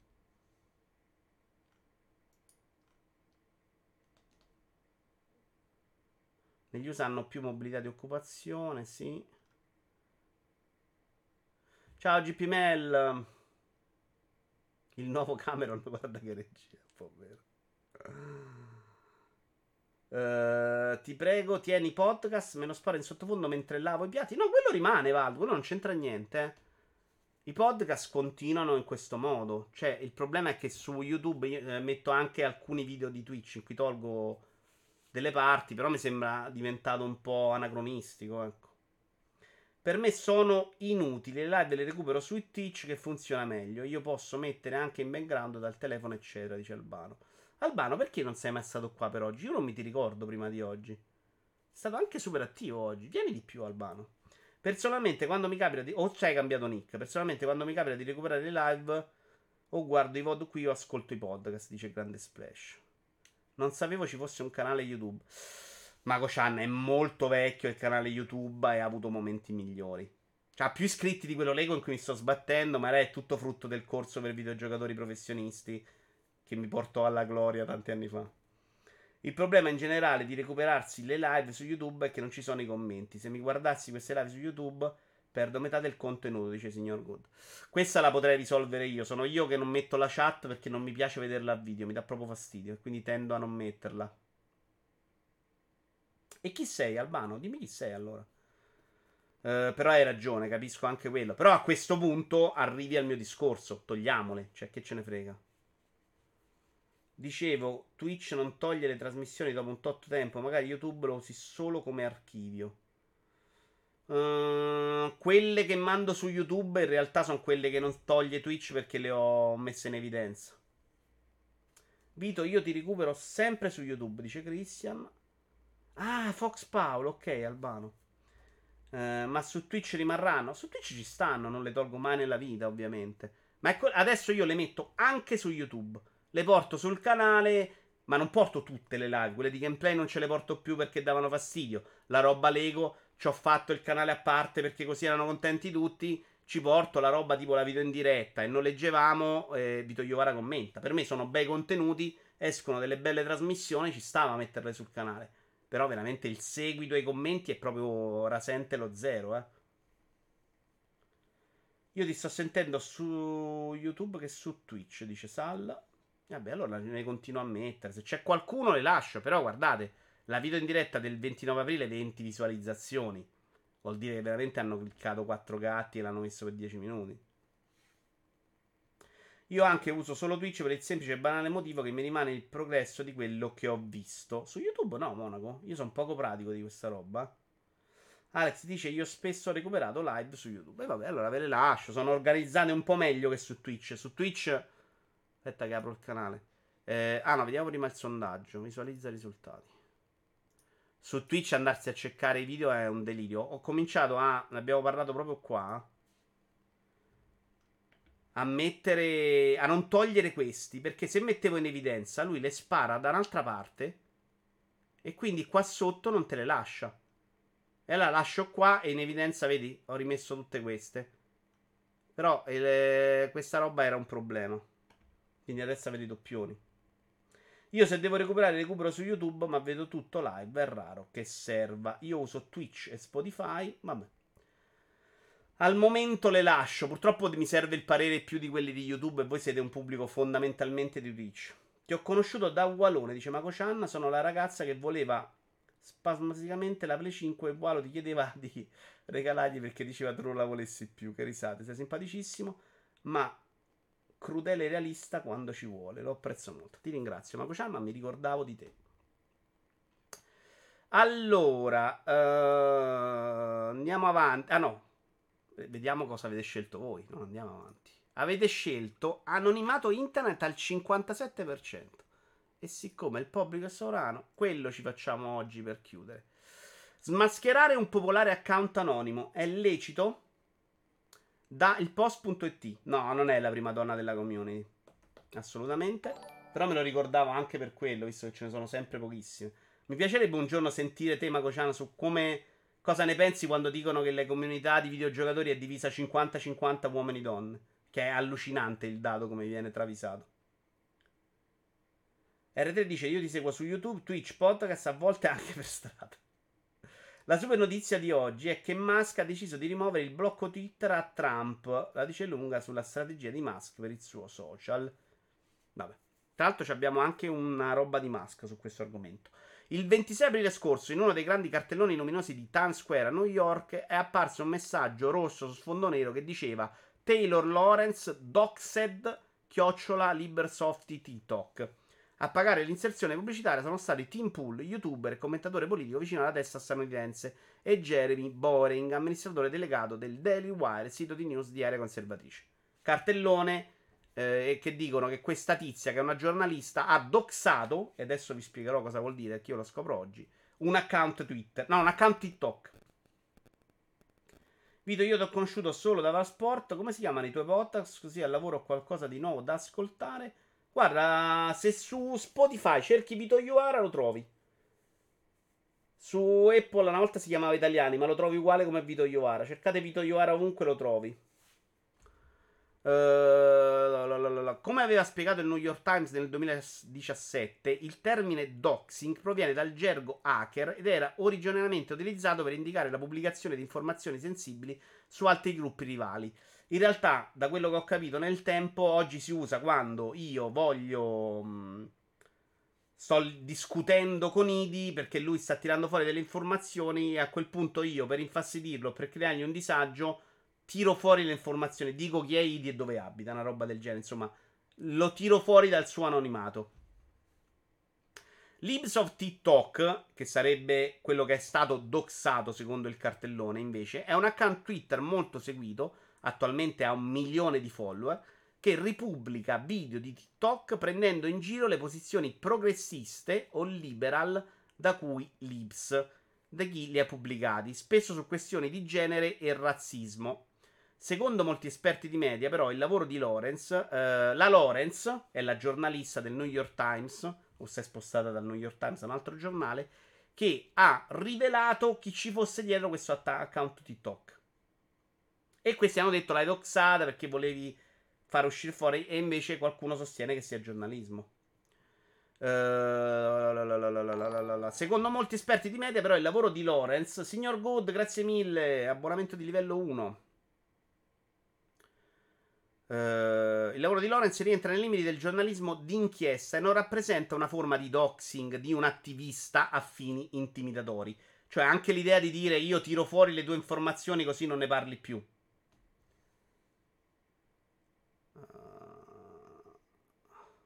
Secondo la ricercatrice Dana Boyd, ad esempio, costringere gli utenti a usare il proprio nome, come fa Facebook dal 2014. Qui poi si parla anche dell'anonimato o no è un abuso di potere, oltre che un elemento di rischio per alcuni professionisti o minoranze. Per alcune persone, infatti, l'anonimato online è l'unica garanzia di sicurezza personale. Io sapete come la penso su questo discorso dell'anonimato e sono stato spesso a proprio abolirlo perché non sopporto la gente che insulta, però in questo articolo sono usciti diversi punti che mettono un po' in crisi anche le mie sicurezze. Musk sembra considerare la fine dell'anonimato, perlomeno nei confronti della piattaforma, cioè sta dicendo alla piattaforma devi dare il tuo nome. Poi, se vuoi chiamarti Gigio Bargigio su Twitter, non ce ne frega niente. Non ha detto che l'identità delle persone dietro agli account debba essere pubblica, come elemento fondamentale per una esper- migliore esperienza digitale. Uno studio realizzato nel 2016, qui ci sono i vari punti, come fa sempre splendidamente il post. Uno studio realizzato nel 2016 dall'Università di Zurigo ha scoperto che i troll usano sempre più spesso i, nomi, i loro nomi interi online di conseguenza, il divieto di anonimato non farebbe nulla per evitare campagne di abusi e molestia come Gamergate. Però qui secondo me si commette un errore, cioè è ovvio che lo scemo troll lo farà sempre, perché in questo momento è in un terreno franco. Le ripercussioni reali eh, tra il suo trollaggio e quello che succede nella vita vera sono... È vero che ci sono alcune leggi, è vero che potessi essere sgamato, ma in proporzione non hai quasi una reazione alle tue azioni. E quindi sì, eh, lo fai col tuo nome, non cambia niente, però cambierebbe nel momento in cui alle tue azioni seguirebbero delle conseguenze. Uh, secondo uno studio uh, realizzato da ricercatori del MIT e dalla University of Southampton nel 2021, la disinibizione garantita dall'assenza di identità può essere benefica, oltre che incoraggiare la sperimentazione di nuove idee. Questo invece è un punto molto figo a seconda dell'anonimato, cioè non doverti identificare, non doverti dimostrare come chi sei tu, come Vincenza Versa, può permetterti di esprimerti in modo molto diverso. Anche la possibilità, cioè lo fai in negativo tantissimo, no? Uh, socialmente, tante persone che stanno lì a dire ah, fa culo le donne, abbasso le persone di colore, in piazza non lo farebbero. Quindi gli permette di essere molto diversi e di esprimere dei pareri che vanno sotto, diverse dalle convenzioni, dalle abitudini. Però questa cosa potrebbe essere anche positiva. Cioè, delle persone con l'anonimato possono esprimere atteggiamenti, tipologia di arte che invece non farebbero nella vita vera. Anche all'opposto. Se in una comunità dove c'hanno tutti quei gay, con anonimato puoi invece esprimere una politica a favore degli omosessuali. Per, per fare un esempio, il primo che mi viene in mente. Monaco 90, intanto si è abbonato per 7 mesi. Dottore, si faccia offrire mezzo caffè ogni tanto. Grazie mille, Monaco. Il commentatore Jane Bartlett ha notato come un'ipotetica abolizione dell'anonimato creerebbe il peggior mondo possibile. I troll riusciranno ad aggirarla, ma la povera zia Liz si ritroverà con una cultura politica sterile e senza alcuna privacy. Se metti fuori legge l'anonimato, solo i fuorilegge avranno l'anonimato. Che è un punto interessante, ma che non mi convince completamente. Perché non sono convinto che tutti quelli che fanno i troll su internet siano fuori legge che riuscirebbero a fare gli hacker a risolvere il problema. Sono convinto che ci toglieremmo dal cazzo un sacco di stronzi invece. Di gente che lo fa proprio perché può farlo dietro, nascondendosi dietro l'anonimato. Quindi ho letto tutti questi punti. Sul doxing l'articolo chiude dicendo che oggi la, la, il termine ha poco valore e quindi è difficile sapere quando usarlo o no. Però mi interessava l'argomento sull'anonimato e vorrei capire voi cosa ne pensate. Io resto dell'idea, anche avendo sentito gli altri punti, che internet debba diventare una estensione della vita vera. Se nella vita vera c'hai 2000 regole che vanno contro la privacy, eccetera, eccetera, secondo me internet non può essere un terreno franco. Mai nella vita. E internet oggi è un terreno franco per troppe cose. Io non posso vivere una vita serena su internet se ogni volta che ti esponi a fare un contenuto bello, brutto, piccolo, no? C'hai delle persone che ti attaccano con quel linguaggio, con quei modi, con quegli insulti. E non parlo di cazzate, parlo di minacce di morte, te sgozzo i figli, sta roba qua. io mi immagino quante ne arrivino a chi è famoso. Prendo zero calcare, mette un fumetto sulla politica, sai cosa cazzo gli scrivono sotto? Devi essere uno bravissimo a a non leggerle. Perché se legge, per quanto siano inutili, per quanto sai che potrebbero essere una piccola porzione della comunità, secondo me ne ricevi comunque mentalmente una roba che ti distrugge molto più sproporzionata. E quindi quella roba secondo me non ci deve stare. Sono disposto a rinunciare al, ad alcune mie libertà se poi evito questi fastidi. Come ho rinunciato a tante mie, delle mie libertà nella vita. Ci abbiamo rinunciato tutti per vivere serenamente, no? E eh, ricollegandomi a Jim Bartlett che parla di questi che solo i fuorilegge ci riuscirebbero, secondo me quello che vuole fare Anonymous lo farebbe lo stesso. Perché molti dicono sì, stiamo qui a parlare di togliere l'anonimato, però poi riuscite a capire che problema sarebbe perché non ci sarebbe l'opposizione mi pare che Inter non funzioni neanche benissimo in questo senso perché i Cina e Russia hanno bloccato tutto quando vogliono quelli che lo vogliono fare veramente non scrivendo un messaggio del cazzo a YouTube per insultare Harry Potter e Lego perché non parlo bene di Harry Potter lo farebbero allo stesso modo quindi secondo me non priverebbe neanche quello cioè quelli dovrebbero trovare strumenti molto più difficili probabilmente ma dovrebbero trovarli e però sono curioso di sapere cosa ne pensate per voi, perché qua c'è tanta divisione sull'argomento. Eh.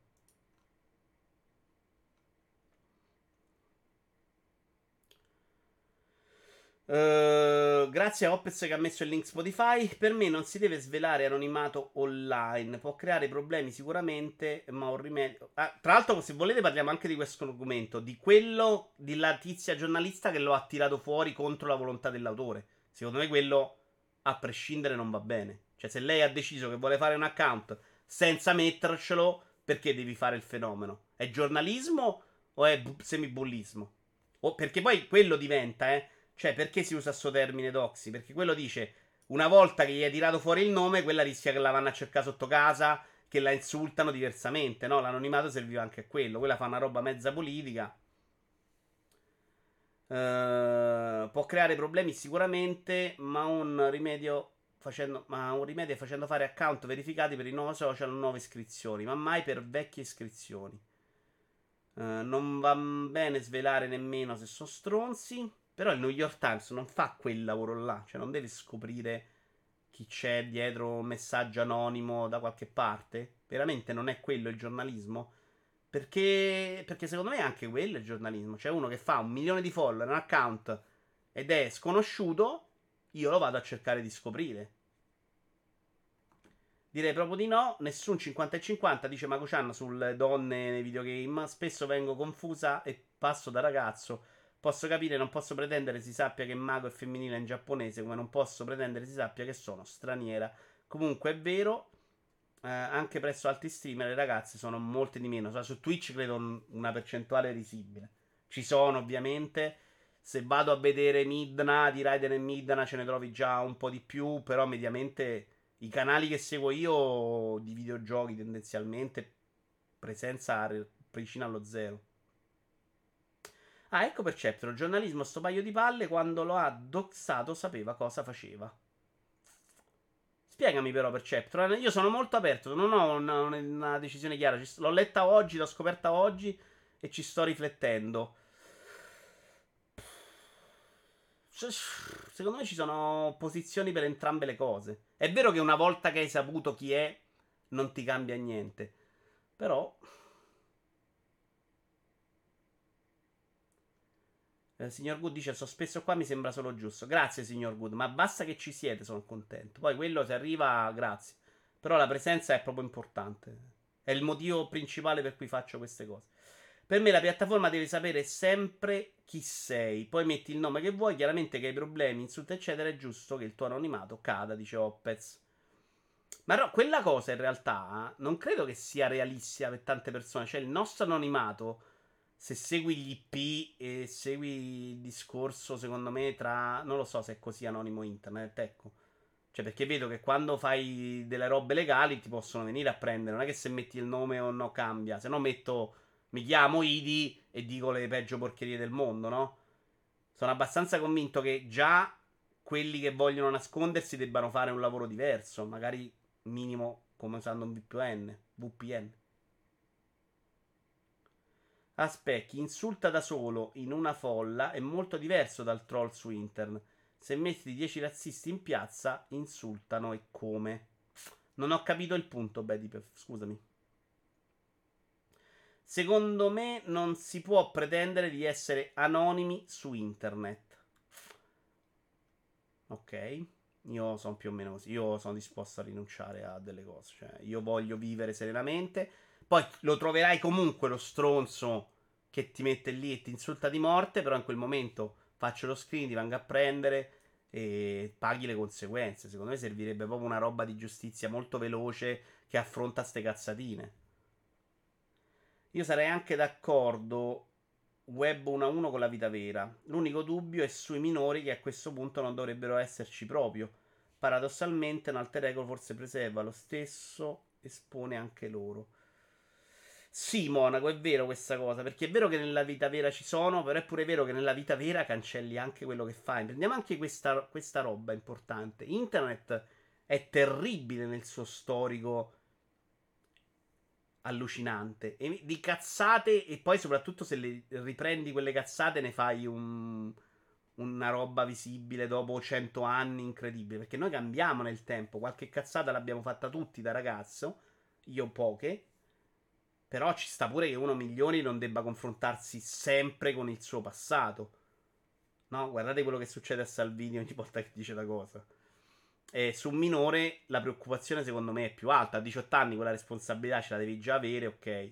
A un minore dobbiamo concedere anche un, una roba diversa. Eh, però è vero, Monaco. È un bel punto.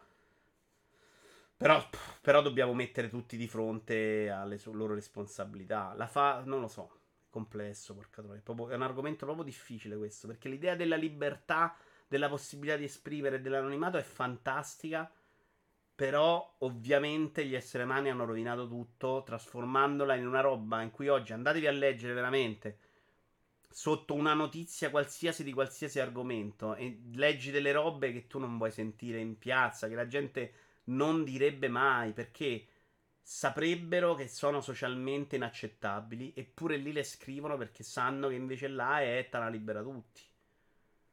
Probabilmente dovremo anche migliorare noi, cambiare noi atteggiamento rispetto a questo tipo di commenti e dargli un valore minore. Però va sicuro che anche quelle poche volte che mi trovo dall'altra parte è terribile. Non è mai una roba stupida che dici ok, lascio correre. Devi, devi fare un lavoro che è diverso. Secondo me devi averne un miliardo e allora te ne frega il giusto. Già in uno con piccolo come me, quando fai qualcosa, arriva quello stronzo che ti dice: Ah, amore, sei un handicappato, vuoi gonfio Qua roba ti dà fastidio. Ma non per la parola, non per quello che ti dice, perché sta cercando di ferirti. E tu dici, oh, porca miseria, ho fatto una recensione di un set Lego. Cioè, ma dov'è il problema? La percepisci esattamente come se te la dicesse uno davanti agli occhi. Che è sbagliato, perché non è mai quella roba là. Non è uno che conosci, non è uno che te la sta dicendo davanti agli occhi. Però questa cosa probabilmente ci abitueremo fra 50 anni, se ci abitueremo. Non lo so se ci abitueremo a questa cosa. Io la soffro un sacco. La soffrivo proprio meno a 20 anni, oggi mi dà fastidio. Se mi dà fastidio mi rovini la giornata, eh. Pensa a quelli che fanno, provano a fare contenuti nella vita, quanto devono star lì a combattere su questo equilibrio, perché loro poi devono leggerlo, devono cercare di accontentare tutti. Io lo trovo terribile che, che non si possa andare a, a, andare a patti con questo problema, che non ci sia un, un modo per risolverlo. Ironicamente, il doxy fatto dalla giornalista è fatto è l'atto peggiore che puoi fare verso una persona online, esponendo il suo numero di telefono e indirizzo. Non credo che l'abbia fatto, però ha messo il nome, non so se ha messo il nome e indirizzo, non mi ricordo. È vero che poi se leggete nell'articolo, ve lo linko sempre in calce al video, ehm, dicono che lei l'ha fatto facendosi TikTok, lei l'ha fatto qualche volta con altri. Le cosa porti le minacce di morte e insulti, eccetera, è una vita vera. Non ti basta più ignorare i messaggi privati, ma magari devi trasferirti, cambiare il numero di telefono, eccetera. Vabbè, quello per Ceptono però è proprio illegale a prescindere. Cioè, se tu dai l'indirizzo di una persona, stai violando comunque delle leggi che già esistono, clamorose. Eh? Cioè, quella cosa non puoi farla mai. Se metti anche il numero di telefono pubblico su un cesso, stai violando delle leggi. Quindi entriamo in un altro campo. Quello è sbagliato sempre, secondo me. Rivelare online. Guardate che quella che fa questo account Twitter politico con un milione di follower e Gini, Ginella è un po' diverso. Più che anonimato andrebbe migliorato il sistema di controllo sugli account. Se comunque puoi risalire al proprietario, a che ti serve sapere il nome? Eh, Stone, sono d'accordo che uh, è quello che stavo dicendo prima. Bravo, l'hai scritto meglio tu. È una roba incredibile. Visto che per la prima volta al mondo credo che tu ti sia spiegato meglio di me. Però sì, hai ragione. Cioè, fondamentalmente, secondo me, tutto anonimato, poi reale, non ce l'abbiamo. È più un'illusione. Ed è vero che, che, non è una roba che aiuta a fare più insulti, perché come dicevano i nostri studi, questi su Facebook usano il loro account allo stesso modo. Non è il problema di dire lo dico a nome mio, è il problema di quante conseguenze hai nel dirlo, secondo me. Metti il verificato che per ottenerlo mandi i documenti come in banca. Però stiamo veramente andando tutti i nostri documenti a Twitter, Opez. Dottore, il compleanno di Franz, gli faccia gli auguri in diretta. Eh, ma non è qua. Facciamogli, facciamogli. Allora, come ce l'ho qua? Però sai che non lo so. Vediamo un po' Franz. Adesso vi do il suo numero di telefono. Francesco. Telegram. Fra... Ah, non ce l'ho, possibile. Franz. Sì. Vocale. Aspetta, l'ho, mandato muto. Sono talmente una pippa a fare queste cose. Delete per me Franz, ok. Oh, Franz, mi dicono che è il tuo compleanno. Tanti auguri. Se non è vero, vaffanculo a pada. Ciao, bello, auguri. Ok. Basta una buona VPN per non farsi trovare, ci vuole veramente poco. A meno che non sei un terrorista, sarebbe troppo lavoro per la giustizia trovarti. Baby Def, mi spiego meglio. La singola persona nella realtà non insulta facilmente in pubblico, lo fa in gruppo. Su internet è come se stessi sempre in gruppo. Ah, sì, bravo. Sì, mi piace come appunto, ok. Non avevo capito. A meno che qualcuno non cancelli la sua guida per videogiocatori professionisti, vero? Però lì non mi sono arrivate minacce di morte, mi sono arrivati messaggi cretini di gente che diceva, eh, questa cosa ce la dovevi a noi perché ti abbiamo seguito e io non te devo proprio un cazzo. Questo ve lo voglio dire gentilmente anche a voi siete qui adesso. Sono qui, faccio quello che mi piace fare, se voi volete fare un abbonamento lo fate, ma non, tendenzialmente non ve l'ho mai manco chiesto. Però ovviamente mi fa piacere perché dimostra che uno ha apprezzato. Però non mi sento in dovere di niente. Infatti sono stato lo dicevo due anni fa, sul tasto cancella il canale. Succederà così, secondo me. Mi stufo, non lo faccio più, amen. Voi non dovete niente a me, io non devo niente a voi. Eh, non so manco Carla Fracci. Ma secondo me manco Carla Fracci ti deve niente. Manco a Ferragni. Ovviamente questa roba da parte mia porta anche che non arrivi mai a un cazzo, eh, ci sta. Per carità di Dio. Mamma mia, quanti dubbi mi sono venuti su questa cosa dell'animato in questa live. Però tu sei per abolire l'anonimato perché non hai nulla da nascondere o temere. Però per, pensa a chi vive sotto dittatura. Oppure chi può ammettere online con l'anonimato cose di se stesso che ha paura di dire nella vita reale. Pensa all'omosessualità, per esempio. Quello è quello che ho esattamente pensato, signor Good. Quella roba invece del uh, stato dittatura, secondo me, già adesso non funziona. Cioè, già adesso, se vuoi fare quella roba, devi fare il step successivo. Che è una roba che in teoria potresti fare anche con l'omosessualità, che però un conto puoi fare resistenza alla dittatura, conosci una resistenza vera, ti aiutano, eccetera, eccetera. Un conto sei omosessuale in un paese di provincia è, è già più difficile. Quindi sì, da quel caso hai assolutamente ragione. Cioè, poss- quella roba è la parte bella dell'anonimato, la possibilità di esprimersi a prescindere. Poi dovremmo anche lavorare sul fatto che veramente nel 2022 uno deve ancora nascondere la sua omosessualità, che è terribile. Facciamo così, togliamo l'anonimato se si deve parlare dei Souls. Una soluzione potrebbe essere mettere a disposizione un servizio pubblico statale di single sign-on che le aziende possono usare per garantire account verificati senza bisogno di comunicare alcun dato sensibile alle aziende. Se c'è qualche problema si fa denuncia e la polizia recupera immediatamente la persona. Ah, tu dici questo per non dare i documenti a Twitter. Mi sembra un problema secondario, però sì, si trova il modo, dai. È un'idea non facile perché a fronte di una denuncia c'è l'obbligo di indagare e già abbiamo casini. Io ho fatto una denuncia, ma si è inculato nessuno. Non su internet. Vita reale, quindi boh. Eh, ho più dubbi che certezze rispetto a prima. Un argomento particolare. Comunque, ne abbiamo lasciati diversi che erano pronti per oggi. Ed erano ristoranti come gli hotel, trattenuta sulla carta di credito a chi non rispetta la prenotazione. Smascherare un popolare accanto a questo l'abbiamo fatto. È praticamente impossibile gli eh, riparare gli auricolari Bluetooth. Che secondo me ne esce un bellissimo eh, argomento. Poi c'era una cosa che volevo farvi vedere. Guarda, chiedo, chiedo qua se riesco. Perché se metto su Instagram, da qualche tempo mi mette nei reel un sacco di video di simulatori della Madonna. Non posso farvelo vedere da web. A parte roba Lego, vabbè, me ne mette un quintale. Adesso ovviamente non stanno uscendo. Mortacci tua, Instagram. Dai! Ah, eccoli qua. Reel suggeriti. Questo è Gran Turismo, però lo riconosco. Con dei giochi che non riesco a riconoscere, che mi sembrano allucinantemente belli per essere software di sistema. Beh, non ne trovo uno decente adesso. Eh.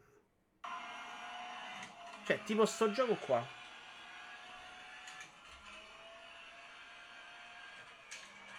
Voi riuscite a capire che gioco è? Ora non si vede, ma graficamente è della Madonna. Questa è gente che ha dei simulatori incredibili con tre monitor di solito. Però a me non sembra mai nella vita una roba conosciuta. Alcuni sembrano Forza Horizon, però mancano tutte. Ah, saranno mod di altri giochi. Possibile. Boh, mi sembra incredibile che questi facciano queste cose. Uh, è un'idea, ma non è facile perché a fronte di una. Ok, questo l'ho letto. Saranno molti altri giochi, ma sarà Dirt. No, non sembra proprio, signor God, se lo guardo. A me non sembra neanche in sync tra gioco e volante. Stone, quando ci vediamo te li faccio vedere, così mi dai una tua opinione. Io, ringraziando ancora Round 2 per il grandissimo ride su questo canale, vi porto da un giocatore incredibile di mh, mm, giochi Souls che sta giocando Salt and Sacrifice che è il mio amichetto Tony Pizzide. Grazie mille ancora. Adesso vado a scrivere a mottura, però. Eh. Faccio il cattivo, ma è stato un tesorino. Ciao ragazzi, spero vi siate divertiti. Noi ci vediamo. Domani volevo fare su Vasport eh, la partita live, ma pare che mi abbiano pisciato. Giovedì c'è Cielo Duro da Tony. Qui giocheremo roba real hardware. Venerdì magari recupero Vito Retro 150. Sabato devo decidere con Stone cosa fare. Grande video, ripasso volentieri la prossima volta. Grazie Mad, grazie a tutti quelli che hanno messo il follow oggi, portati anche da Round 2, è stato un piacere conoscervi. Magari ripassate ogni tanto quando non c'è Round 2. Ciao belli, alla prossima!